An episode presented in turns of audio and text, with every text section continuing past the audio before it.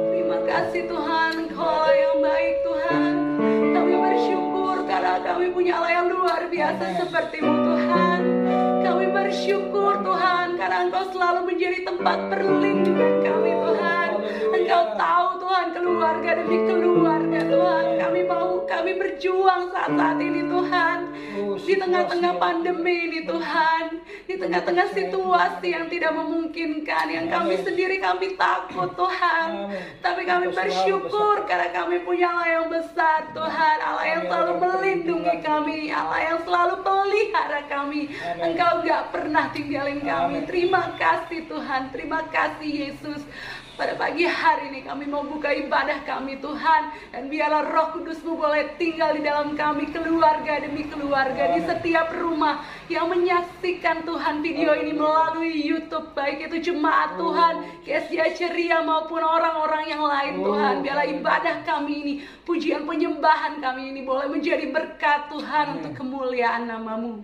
Terima kasih Tuhan di dalam nama Tuhan Yesus. Kami sudah berdoa dan mengucap syukur dan kami menyembah Allah yang besar. Haleluya. Amin. Haleluya. Mari jemaat Tuhan yang ada di rumah semua yang menonton tayangan live YouTube ini. Mari kita mau sama-sama memuji Tuhan. Kita mau amin. datang di dalam hadirat Tuhan. Amin. Haleluya. Kita mau serukan namanya sebab Tuhan baik.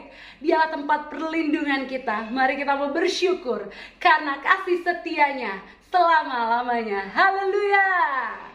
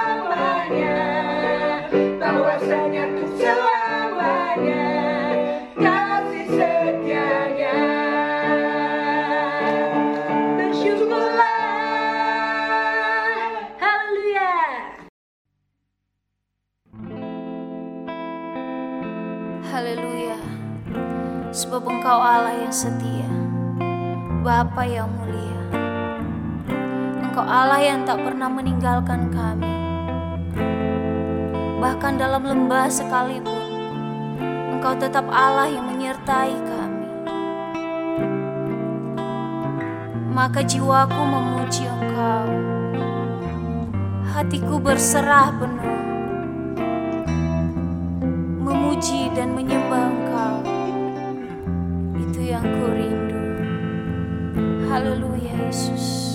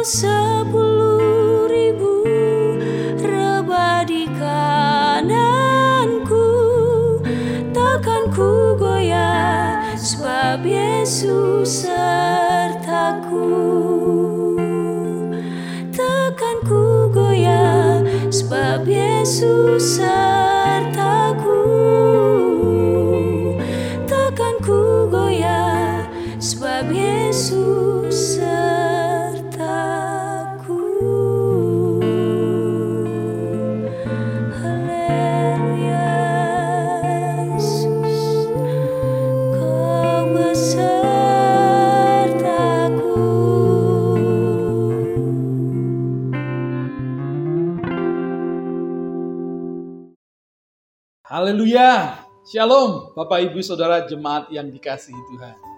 Sungguh kita adalah orang-orang yang berbahagia. Hari ini, di minggu pagi ini, kita sekali lagi diberi kesempatan untuk memuji-muji, menyembah Tuhan, bersyukur kepada Tuhan, dan menikmati hadiratnya.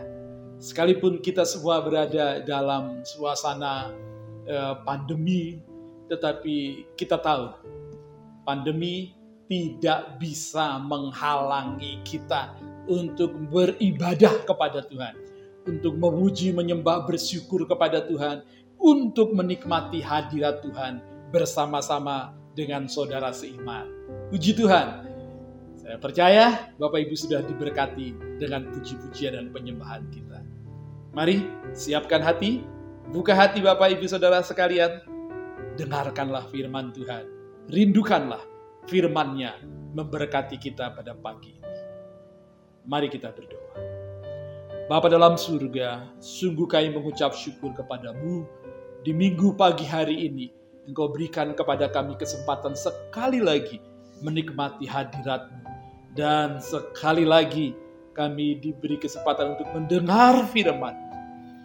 Pikiran hati, tubuh, jiwa, roh ini tawanlah oleh rohmu. Ya Tuhan, roh kudus bawalah kami untuk fokus kepada kebenaran firman Tuhan. Agar kami dengar-dengaran, kami mengerti, kami menangkap maksud firman Tuhan. Kami diubahkan, dibaharui, dan kami didorong, dimampukan untuk menjadi pelaku-pelaku firman Tuhan. Terima kasih Bapa. Di dalam nama Tuhan Yesus Kristus, kami berdoa. Amin. Amin. Puji Tuhan. Bapak Ibu Saudara yang dikasihi Tuhan. Setelah pada minggu yang lalu kita belajar kebenaran firman Tuhan yang eh, di mana membahas tentang meterai darah Kristus. Darah Yesus meterai kasih Allah kepada kita.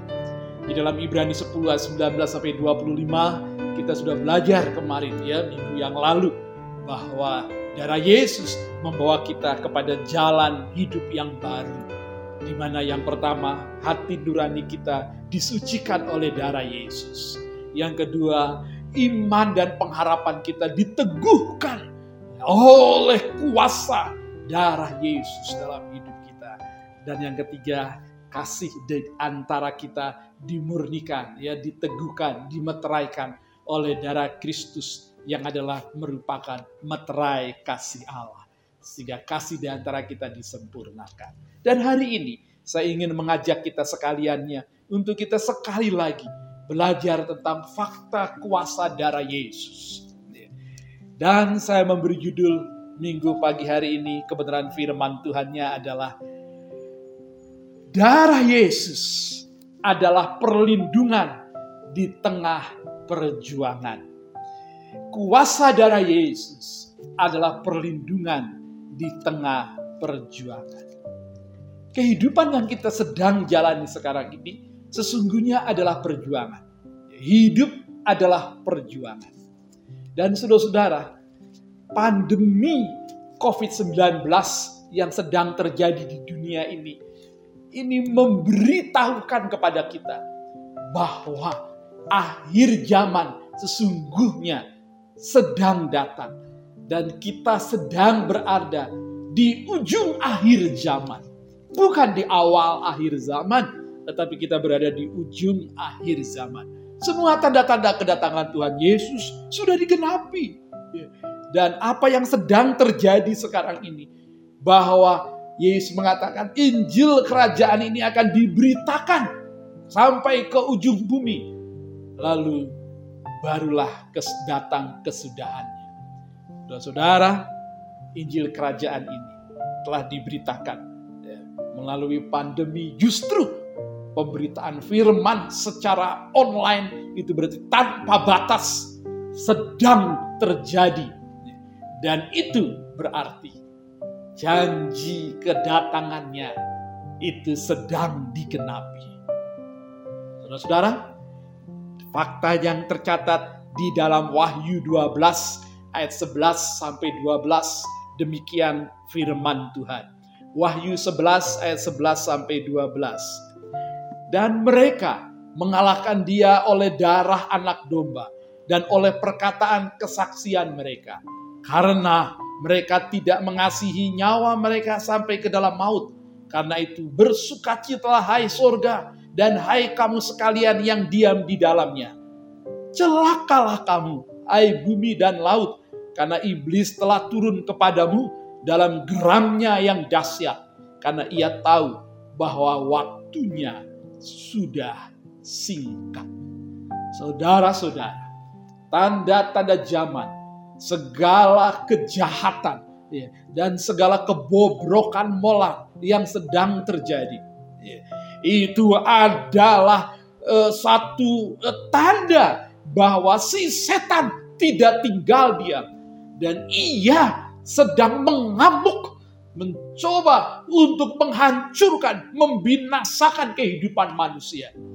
Teristimewa adalah orang-orang yang percaya kepada Yesus Kristus itu diserang habis-habisan.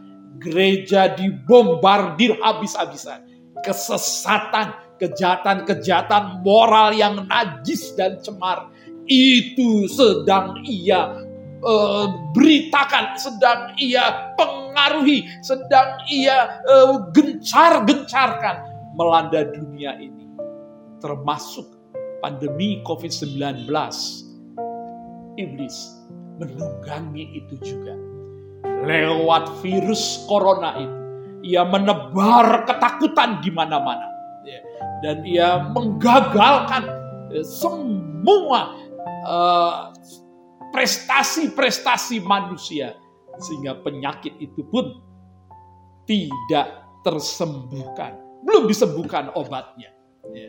Dan yang terjadi justru virus itu ya, berkembang dalam varian-varian yang baru. Itu fakta yang sedang terjadi. Menunjukkan bahwa ia benar-benar ya, begitu geram dan ia mengetahui waktunya sudah sangat singkat.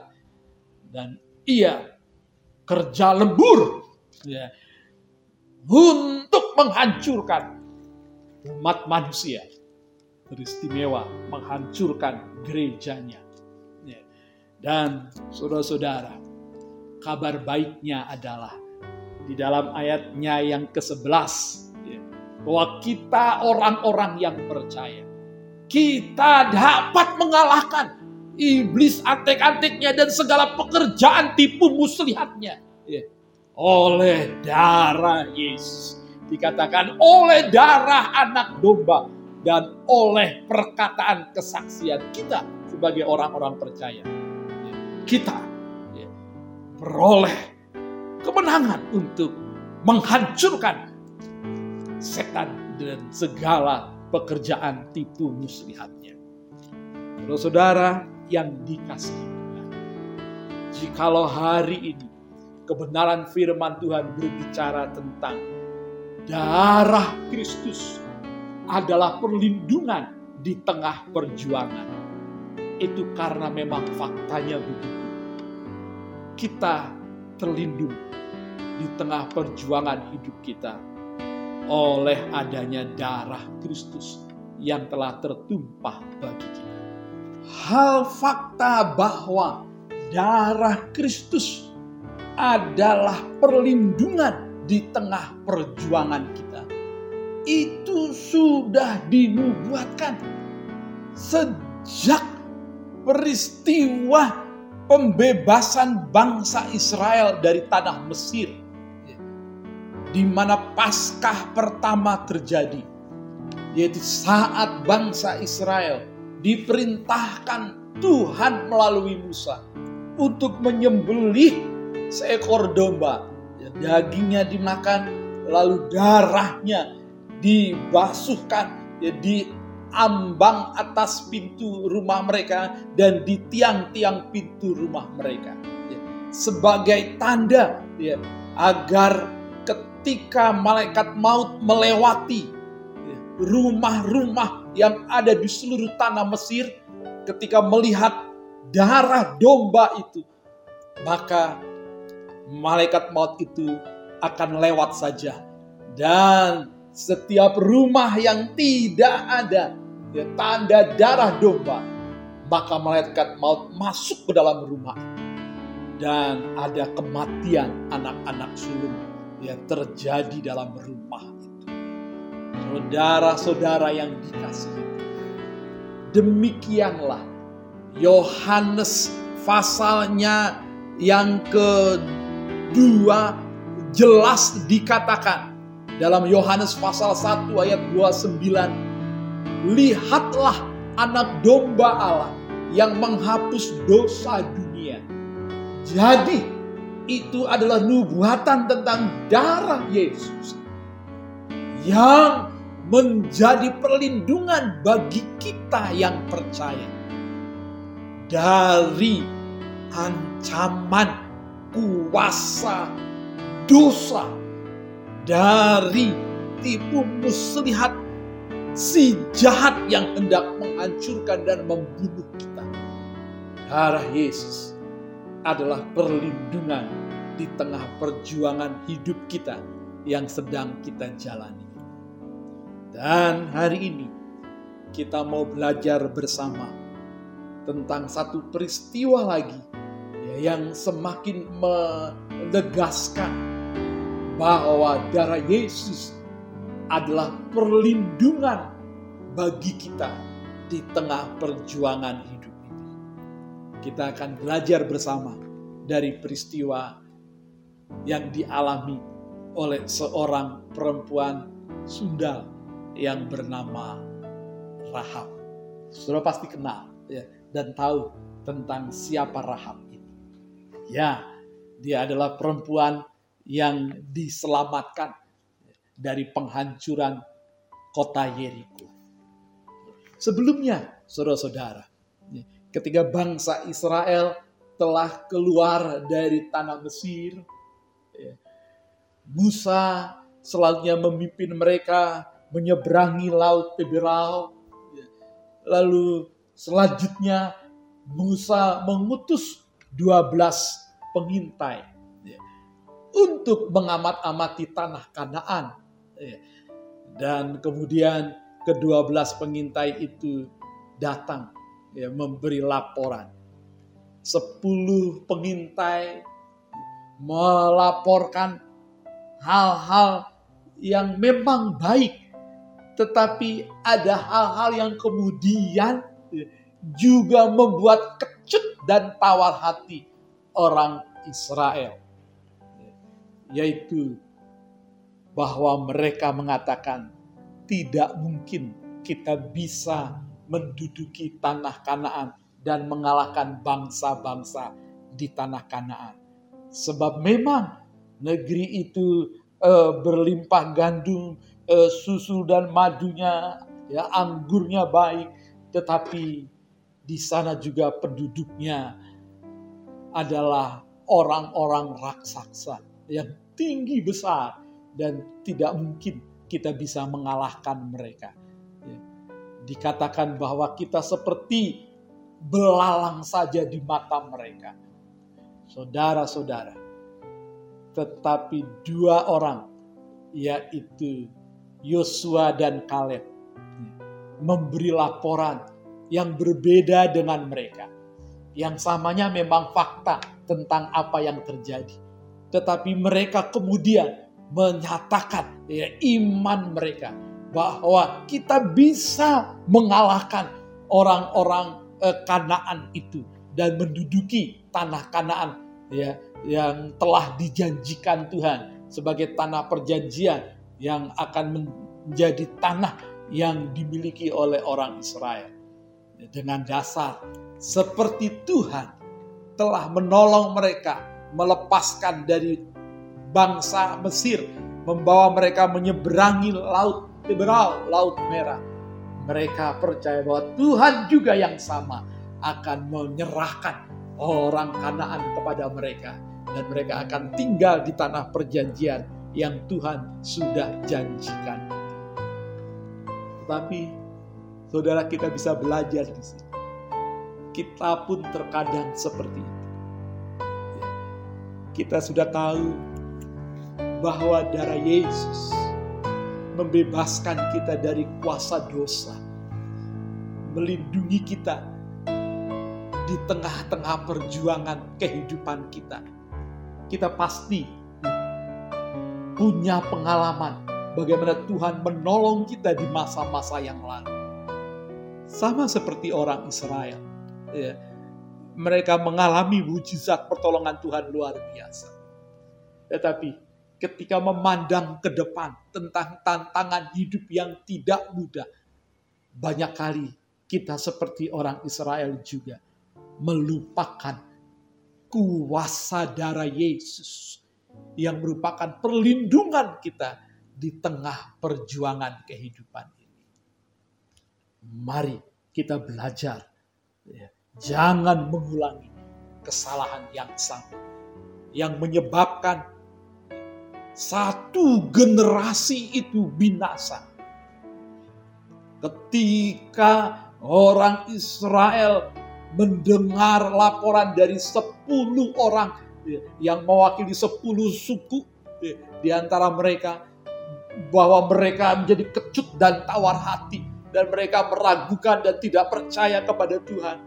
Lalu Tuhan ya, marah murka kepada mereka ya, dan bahwa keturunan ya, yang keluar dari Mesir yang berusia 20 tahun ke atas akan binasa di padang gurun.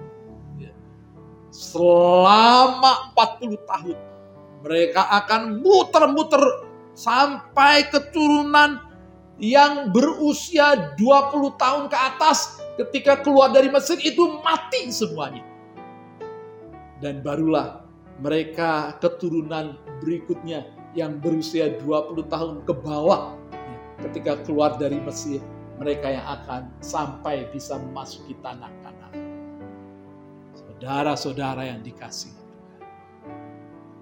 demikianlah kita. Jangan lagi meragukan Tuhan. Dia yang telah mencurahkan darahnya, menebus kita, dan melindungi kita di tengah perjalanan hidup ini.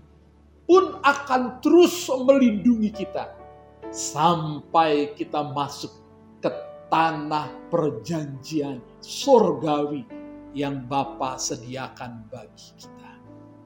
Haleluya. Haleluya. Lihatlah ketika orang Israel sudah 40 tahun ya, mutar-mutar ya di padang gurun dan Musa digantikan oleh Yosua. Yosua kemudian selanjutnya mengutus dua orang saja. Bukan sepuluh orang. Dua orang saja bukan 12 orang ya. Semula Musa mengutus 12, tetapi kini Yosua mengutus dua orang saja untuk mengintai kota pertama ya setelah menyeberangi sungai Yordan yaitu kota Yeriko. Dan dua orang itu diutus dan kedapatanlah mereka yaitu dua orang itu ketahuan oleh orang-orang Yeriko dan dilaporkan kepada raja Yeriko.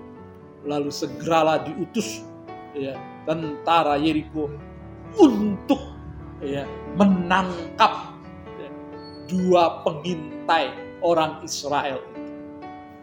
Dan kedapatan bahwa mereka bersembunyi di rumah seorang perempuan Sunda yang bernama Rahab. Dan kita belajar dari peristiwa ini, ya, yaitu Rahab yang dicatat dalam kitab Ibrani pasalnya yang ke-11.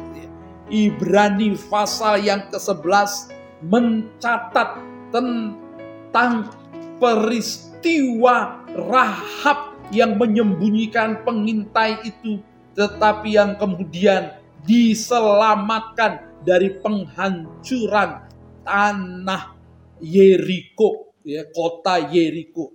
Ibrani pasalnya yang ke-11 Ibrani ke-11 ayatnya yang ke-31 demikian firman Tuhan. Karena iman maka Rahab perempuan sundal itu tidak turut binasa bersama-sama dengan orang-orang durhaka. Karena ia telah menyambut pengintai-pengintai itu dengan baik. Dikatakan di sini karena iman maka Rahab perempuan sundal itu tidak turut binasa bersama orang-orang durhaka. Saudara-saudara, kota Yeriko penduduknya jahat di pemandangan Tuhan bahkan sebagai orang-orang durhaka yang memang hendak dibinasakan ya sebagai penghukuman karena mereka berlaku jahat dalam kehidupan berdosa mereka.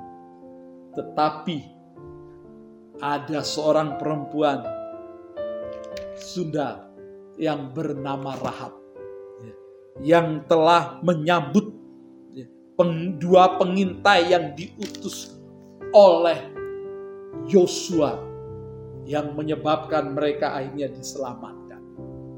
Saudara-saudara, ya, Tuhan bisa pakai siapa saja.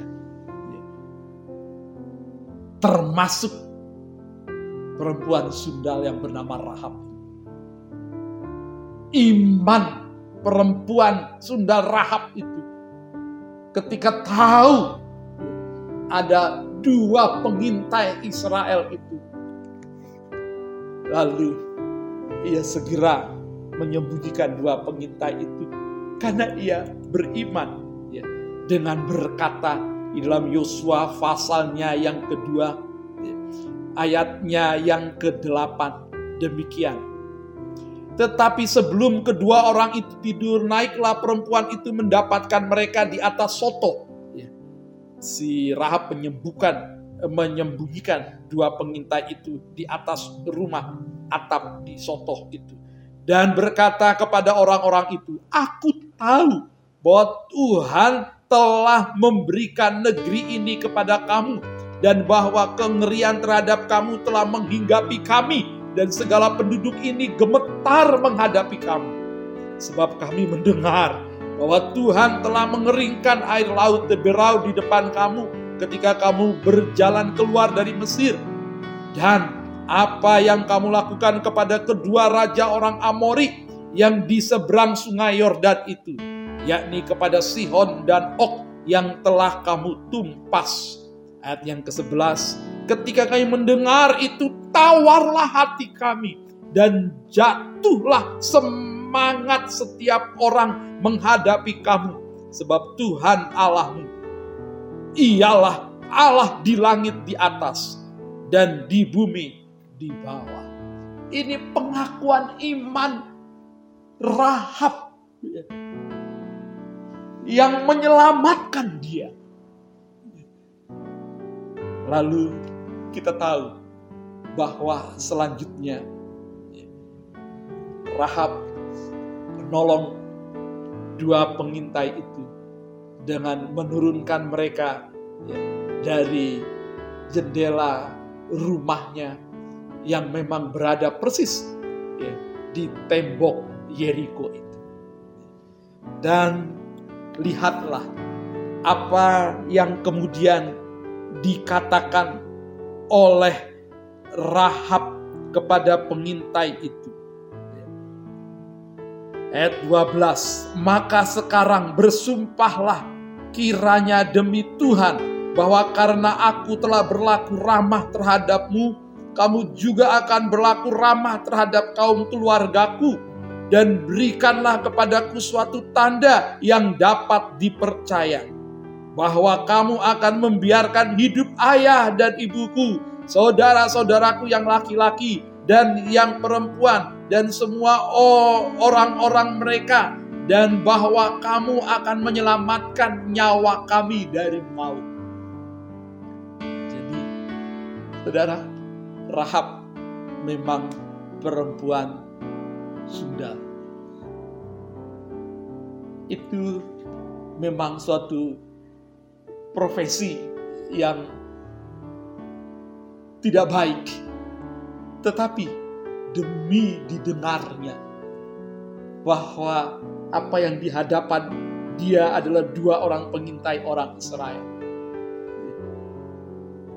Muncul imannya bahwa memang Tuhan telah menyerahkan Yeriko ke tangan orang Israel.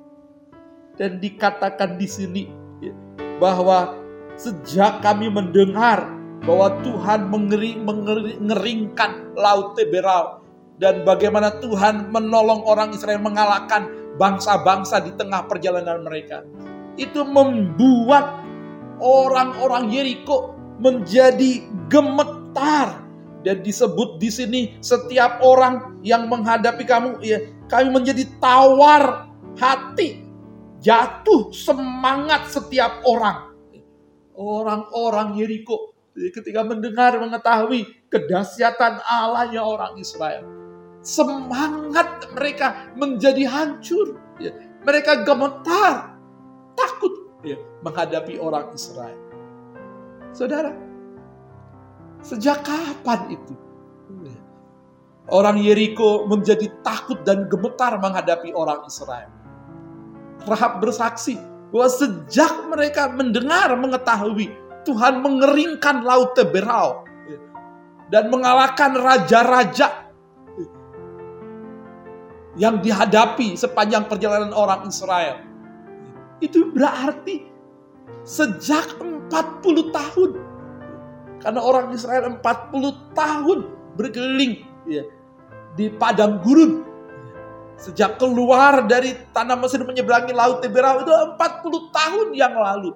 Tetapi dari 40 tahun yang lalu sampai pengintai itu datang dan bertemu dengan Rahab mereka dikuasai kegentaran dan ketakutan. 40 tahun. Ya, takut dan gemetar. Saudara-saudara, banyak kali kita juga seperti itu. Sebagai orang percaya. Kita tahu bahwa darah Kristus itu adalah perlindungan di tengah perjuangan kehidupan kita. Tetapi banyak kali kita gemetar, takut menghadapi tantangan-tantangan musuh-musuh si setan itu di dalam perjuangan kehidupan kita. Saudara, Yeriko penduduknya itu takut gemetar. Ya. Tetapi orang Israel, ya, sepuluh pengintai itu kecuali Yosua dan Kaleb ya, yang 40 tahun yang lalu itu ya, yang diutus Musa memberi laporan kepada Musa juga takut dan gentar. Jadi Saudara, orang-orang Israel dipengaruhi oleh 10 pengintai takut dan gentar menghadapi penduduk Kanaan. Yaitu salah satunya kota Yeriko itu, kota yang terbesar di daerah Kanaan. Di pihak lain, orang Kanaan juga takut sebenarnya menghadapi bangsa Israel. Karena Allahnya orang Israel itu dahsyat. Mengeringkan laut Teberal dan berpihak ya, kepada orang Israel. Allah yang di atas, yang di langit. Allah yang di bumi, yang di bawah. Mereka mengakui. Saudara-saudara, banyak kali kita seperti itu. Kita takut kepada musuh-musuh kita, kepada setan, dan segala tipu muslihat kuasa yang jahat. Sedangkan di pihak lain sebenarnya setan juga takut menghadapi kita orang-orang yang percaya. Karena ada darah Kristus yang melindungi kita. Setan gemetar, tetapi banyak kali kita juga menjadi ciut ketika menghadapi tantangan-tantangan kehidupan. Ketika berhadapan dengan kuasa-kuasa jahat dan segala tipu muslihat pengaruhnya yang jahat dalam kehidupan perjuangan kita di dunia. Itu suatu realita yang uh, bodoh. Tetapi faktanya begitu. Kenapa? Karena kita lupa darah Kristus itu perlindungan kita. Jadi mulai sekarang jangan takut lagi terhadap segala sesuatu yang kita hadapi di perjuangan kehidupan kita. Sebab darah Kristus melindungi kita. Haleluya. Haleluya. Kuasa yang di dalam kita lebih besar daripada yang kuasa di dalam dunia. 1 Yohanes 4 ayat 4 mengatakan sedemikian. Setelah Rahab berkata sedemikian kepada dua pengintai itu, menyatakan bahwa kota Yeriko memang pasti dikalahkan oleh orang Israel.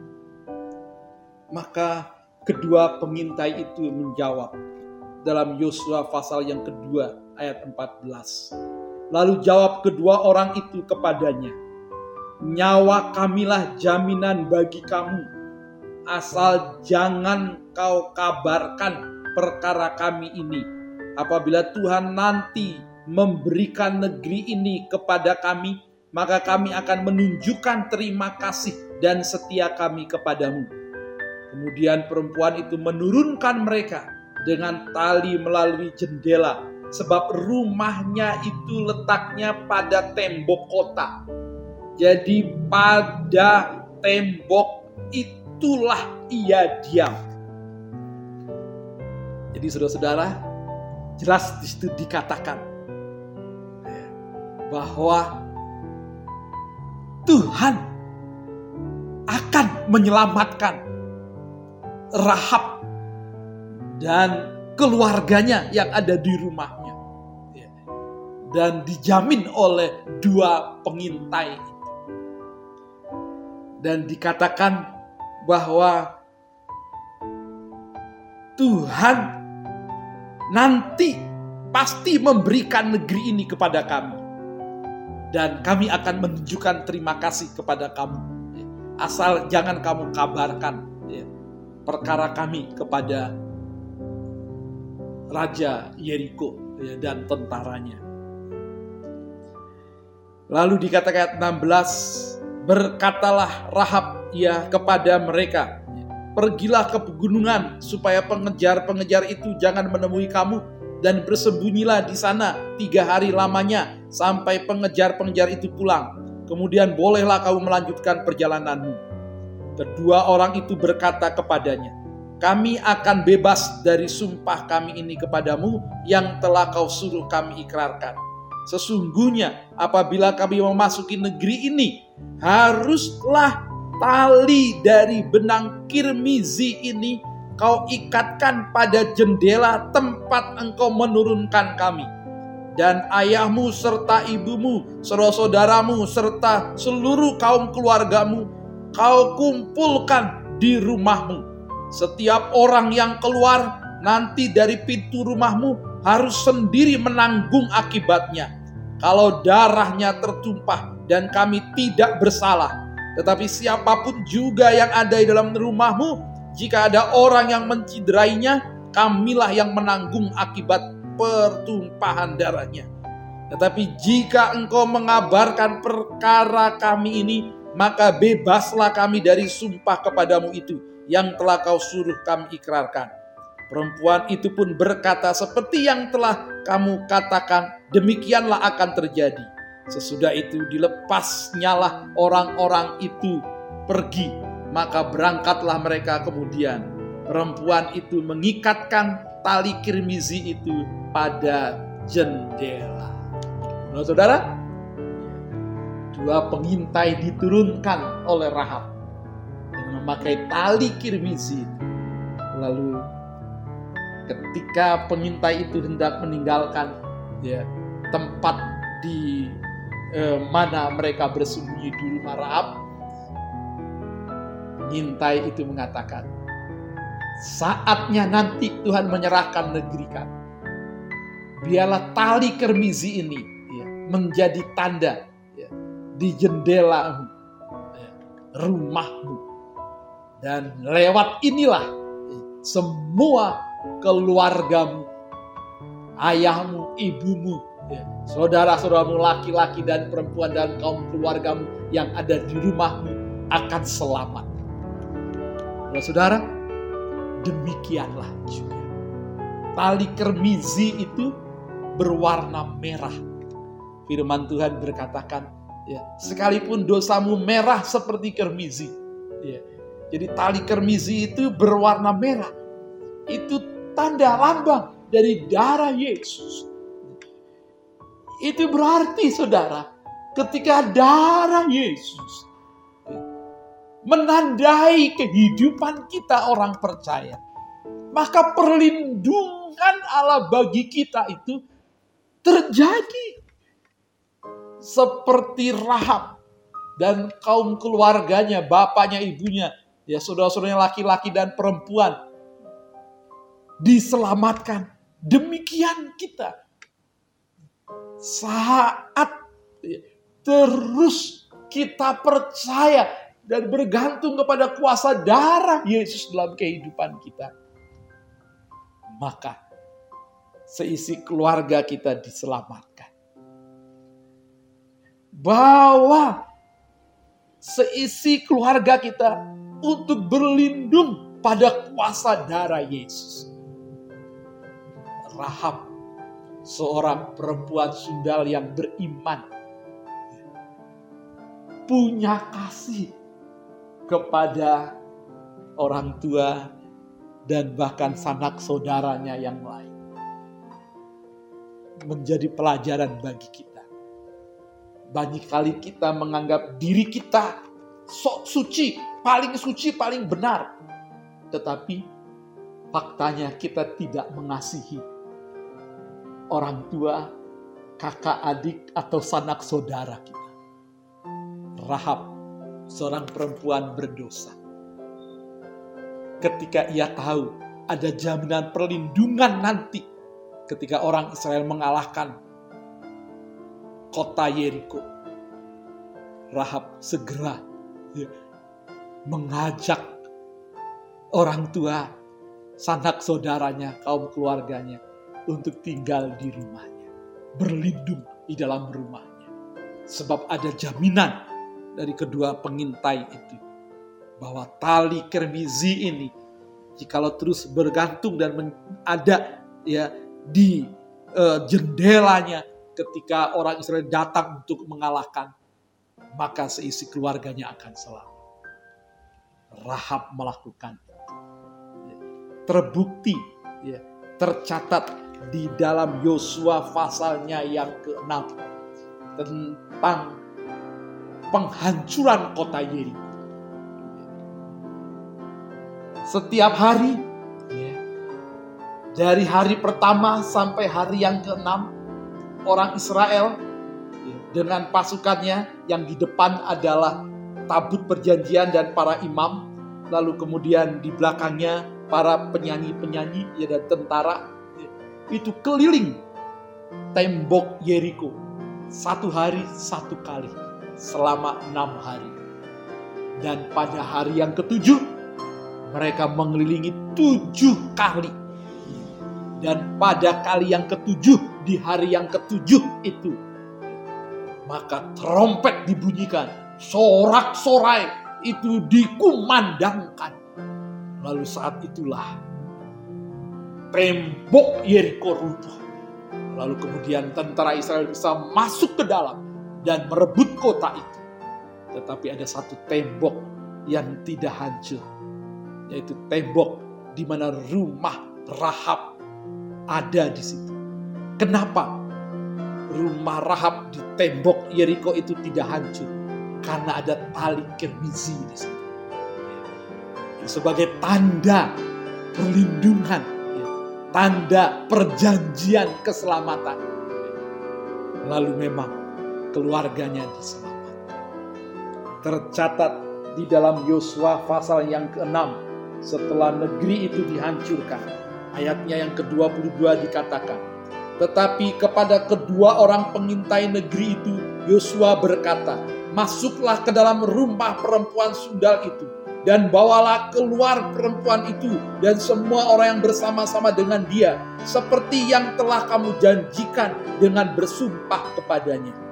Lalu masuklah kedua pengintai muda itu dan membawa keluar Rahab dan ayahnya, ibunya, saudara-saudaranya, dan semua orang yang bersama-sama dengan dia, bahkan seluruh kaumnya, dibawa mereka keluar. Lalu mereka menunjukkan kepadanya tempat tinggal di luar perkemahan orang Israel. Haleluya. Tetapi kota itu dan segala sesuatu yang ada di dalamnya dibakar mereka dengan api. Hanya emas dan perak, barang-barang tembaga, dan besi ditaruh mereka di dalam perbendaraan rumah Tuhan. Jadi digenapi perjanjiannya. Rahab ya dan kaum keluarganya seperti disebutkan itu. Ya. Orang tuanya, sanak saudaranya, bahkan kaum keluarganya, semua selamat. Sementara semua uh, penduduk Yeriko uh, dibinasakan hanya harta benda saja yang diselamatkan. Lalu Rahab dijemput oleh kedua pengintai itu, dibawa keluar dari kota Yeriko, ya, dan diselamatkan. Terjadi kegenapan di sana. Demikian pula lah kita, saudara. Darah Kristus adalah jaminan perlindungan kita. Dunia akan dibinasakan dengan segala isinya tetapi orang yang ada berlindung dalam kuasa darah Yesus akan diselamatkan. Dibawa keluar dari dunia yang akan dibinasakan ini. Untuk masuk ke tanah perjanjian yang bakal, yaitu surga yang telah Bapa sediakan bagi kita. Saudara-saudara, ayatnya yang ke-25 dikatakan, Demikianlah perempuan sundal itu dan keluarganya serta semua orang yang bersama-sama dengan dia dibiarkan hidup oleh Yosua. Maka diamlah perempuan itu di tengah-tengah orang Israel sampai sekarang. Karena ia telah menyembunyikan orang suruhan yang disuruh Yosua mengintai Yeriko. Saudara, Lihat disebut di sana ayatnya yang ke-29 ya. Demikian Rahab perempuan sindal itu dan keluarganya diselamatkan. Tapi kemudian maka diamlah perempuan itu. Rahab tidak disebut lagi sebagai perempuan sundal. Karena imannya, hidupnya dibaharui. Ia mengalami pertobatan.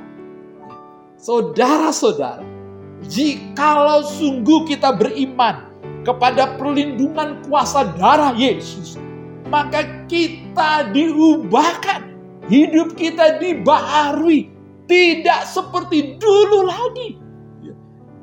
Saudara-saudara, jika sungguh darah Kristus adalah perlindungan kita, maka itu pasti berdampak hidup kita diubahkan.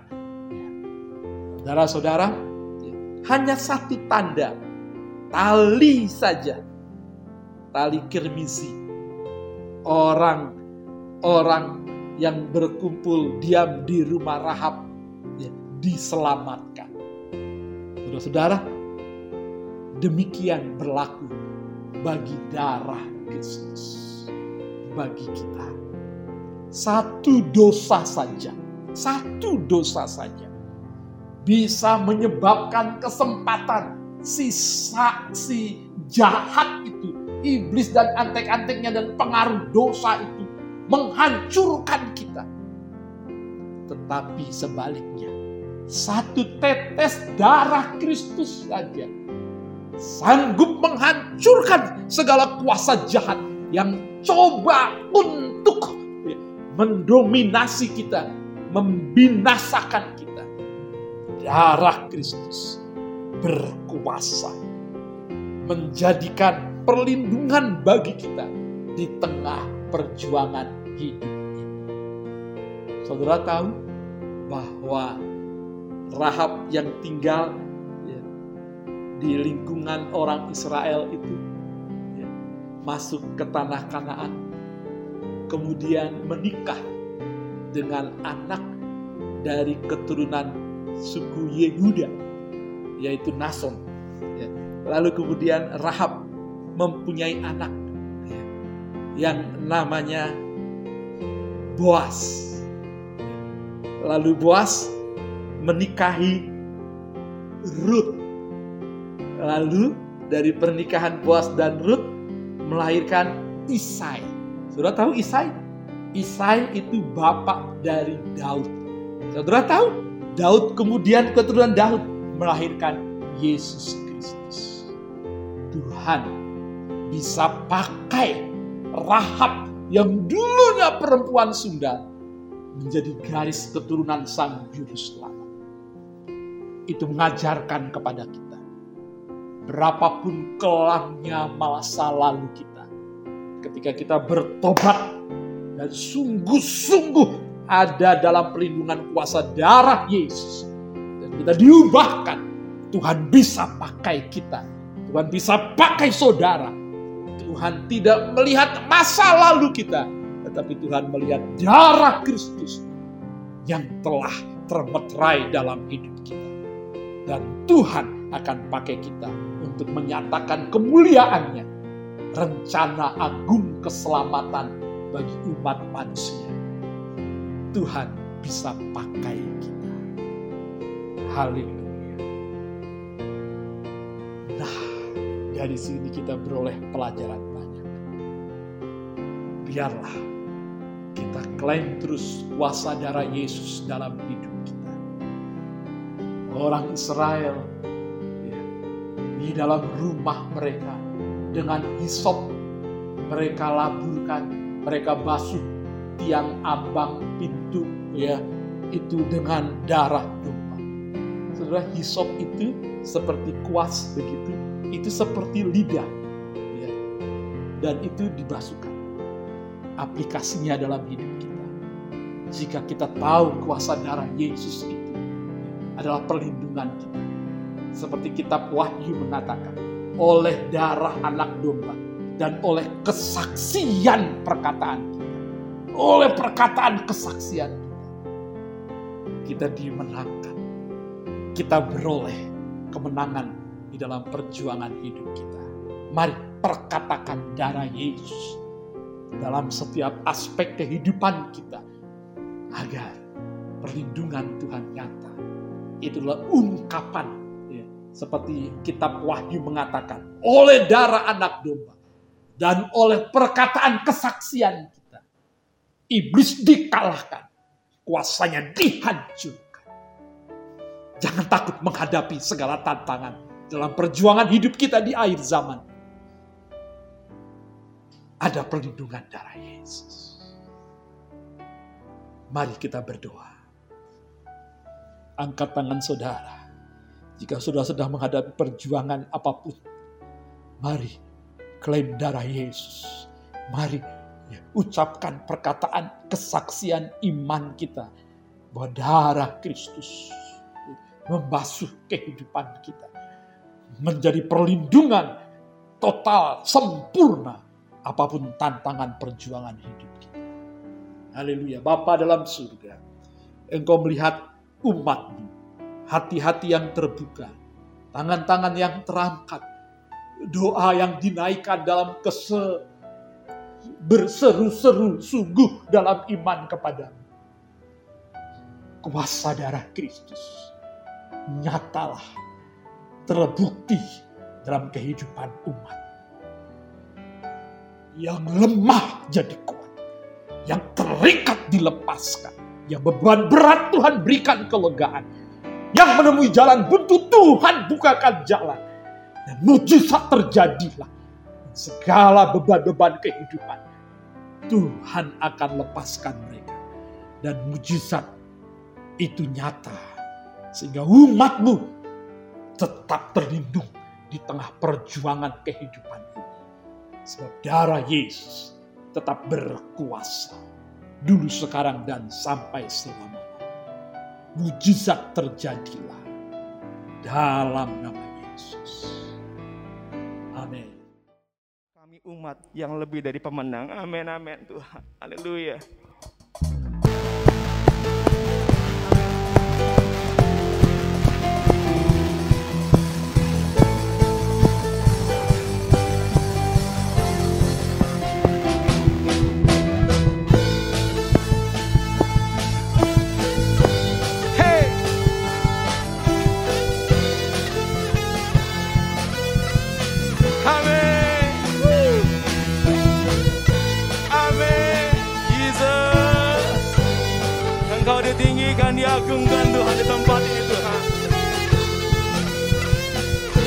Dari pemenang. Lebih dari pemenang dalam segala perkara. Amin. Iblis telah dikalahkan oleh kuasa darahnya. Jika Allah di pihak siapa dapat melawan? Kita lebih dari pemenang. Lebih dari pemenang dalam segala perkara. Iblis telah dikalahkan oleh kuasa darahnya. Jika Allah di pihak kita, siapa dapat melawan? Kita lebih dari pemenang.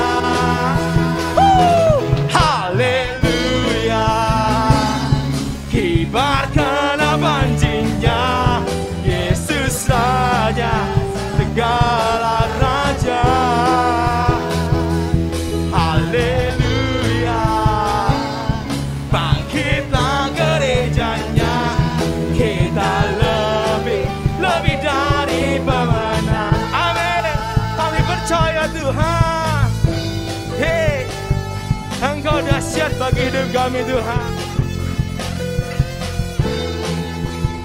Lebih dari pemenang. Lebih dari pemenang. Amin. Iblis tadi kalahkan oleh kuasa darah. Jika Allah Siapa dapat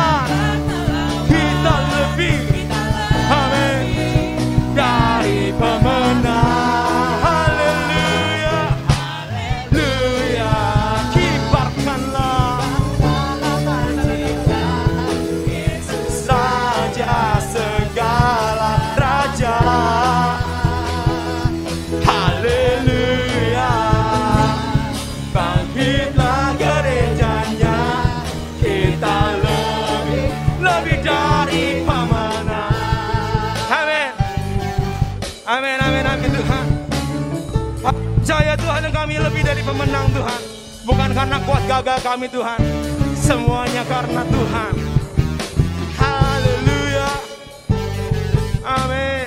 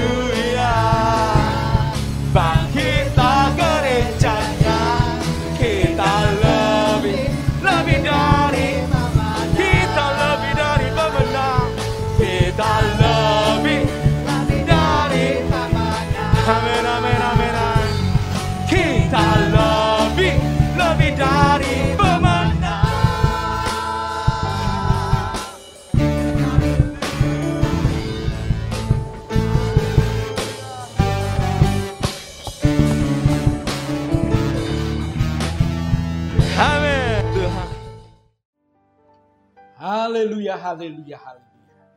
Darah Yesus, perlindungan di tengah perjuangan hidup kita. Mari kita berdoa dengan iman bahwa kuasa darah Yesus tetap menjadi perlindungan kita dan nyata membawa kita kepada kemenangan demi kemenangan. Mari kita akhiri ibadah doa ini dan biarlah meterai darah Kristus terus berlaku dalam hidup kita. Kita berdoa. Bapa dalam surga, terima kasih buat ibadah pada pagi hari ini. Kini Tuhan kami berdoa dengan penuh ucapan syukur. Kami bersyukur sebab Engkau melawat bangsa kami.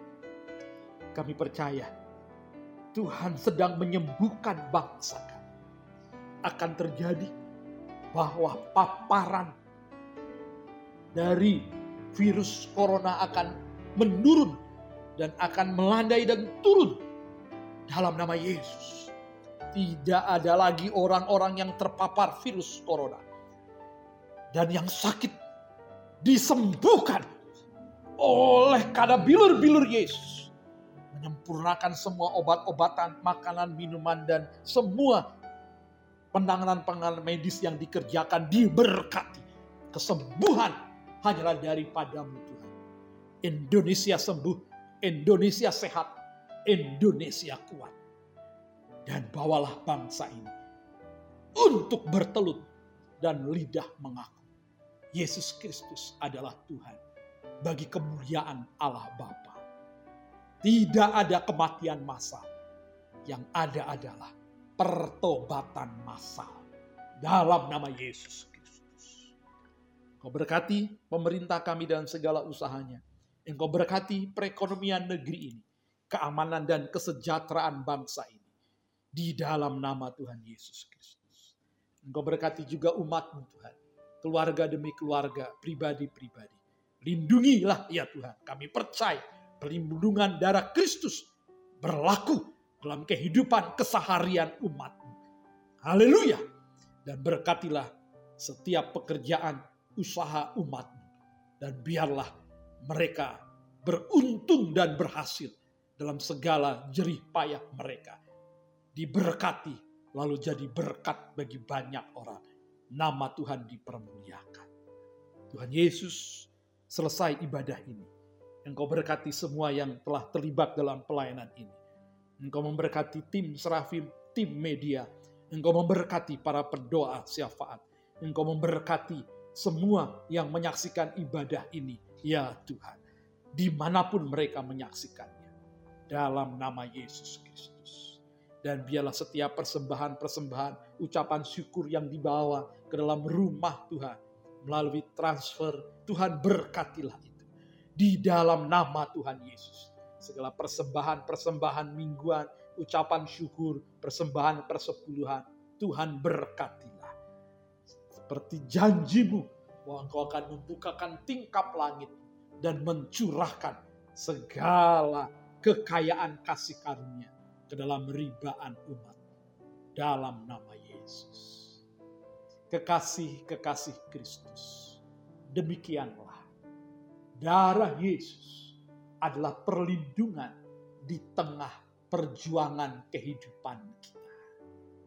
Jangan kecut dan tawar hati, sebab Tuhan beserta dengan kita. Tuhan memberkati engkau dan melindungi engkau.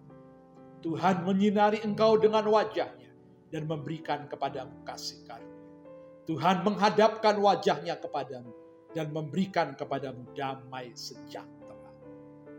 Terimalah berkat besar dari Allah Bapa, kasih sayang Yesus Kristus Tuhan, persekutuan, pertolongan dan penghiburan Roh Kudus menyertai kita dari sekarang sampai Maranatha Yesus datang kembali menjemput kita yang percaya dan diberkati.